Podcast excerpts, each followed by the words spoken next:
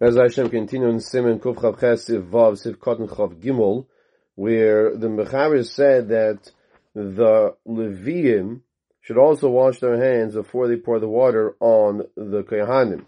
To which the Ramah says, Lo Yinagu Levim Litol Yideim Tchila. The Minig says the Ramah is that the Leviim do not wash their hands. They don't wash their hands before washing the hands of the Kohanim. Rak some call it Tilos but rather they were saimich on the netila, the washing that they do in the morning. Says the Mishnah,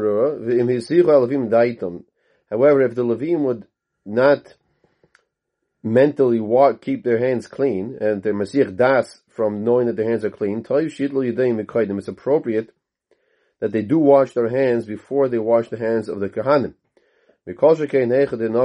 Even more so, if the Levium touched different parts of the body.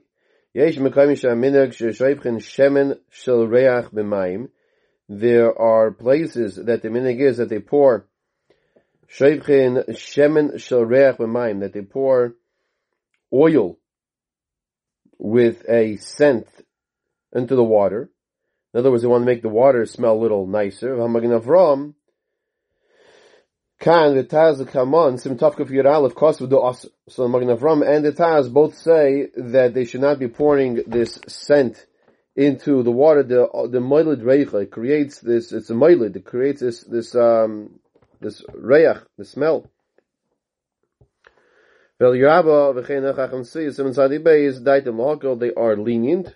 Vel Yaba and the Chacham Tzvi that it's not such a problem to put the shemen with this uh, nice aroma into the water. And they say it's not a problem. It's not a concern of to be mailid reicha to uh, like there's an isser on, on yontif of of noilad and mailid. So here, it's not called a problem of mailid. Since the the oil itself, the shemen, is already mixed with the water when when the two are together. It's mixed together, so it's not a problem of mailid. When the sunim Shabbos just mechalai after reicha b'dei hakahanim. Now, Kimoshi Kosav Shaarei Teshuva. Now the Mishra says that if the oil, the, the smelling oil, the nice aroma of the oil and the water is mixed before Shabbos, and then then you keep the water for the, the Levium to pour on the hands of the Kohanim on Shabbos, then this room says the Mishra to rely on the El Yerabba and the Chacham Tzvi that are Makel. And he brings us also from the Shaarei Teshuva as well to be Makel. In the Derish they bring that Rosh Lobrach Zatzal said, you see from over here that putting on, let's say, perfume or, or deodorant with a smell on your body, directly on your body, is not a problem, but you cannot put it on your clothing. Like the Shulchan Aruch Harav, Shebechol Inyan Osir that that uh, you can put it on your body, but not on your clothing, and that is the correct approach that we follow. Says the Mechaber Siv Zayin, in not ala yod. If a koyin washes hands in the morning, al and he made a bracha of al netilas yadayim, lo yachzer levarech, you should not go back and make a bracha kishnei tel lensis kapayim. So the koyin who washed negelvas in the morning, he made a bracha of al netilas yadayim in the morning, he should not make a new bracha of al netilas yadayim and he washes his hands for duchening. Siv Kotten Chav Dalit says the Mishnah Berura. The leinin bracha samchin al Rambam this relay the yodzav in tilo shnat al shachris. In regards to the bracha, we are going to rely on the Rambam that holds the yotzav in the tilo shnat al that he, he's he's already yaitzi within the tilo that he washed in the morning.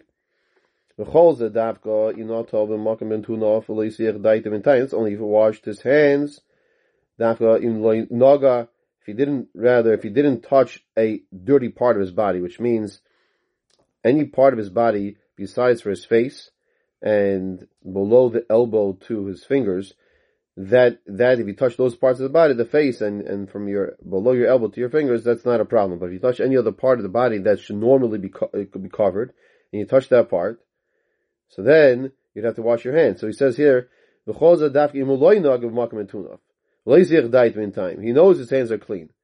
However, what if he was not if he was Mesir Das and he did not keep his hands mentally clean, which means he's not sure it was maybe he scratched his head or he touched a part of his covered body.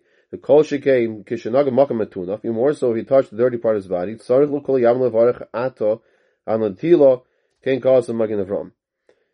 Now, he's saying if he touched a dirty part of his body, he's washing now for bechus kahanim, he should make a new brach.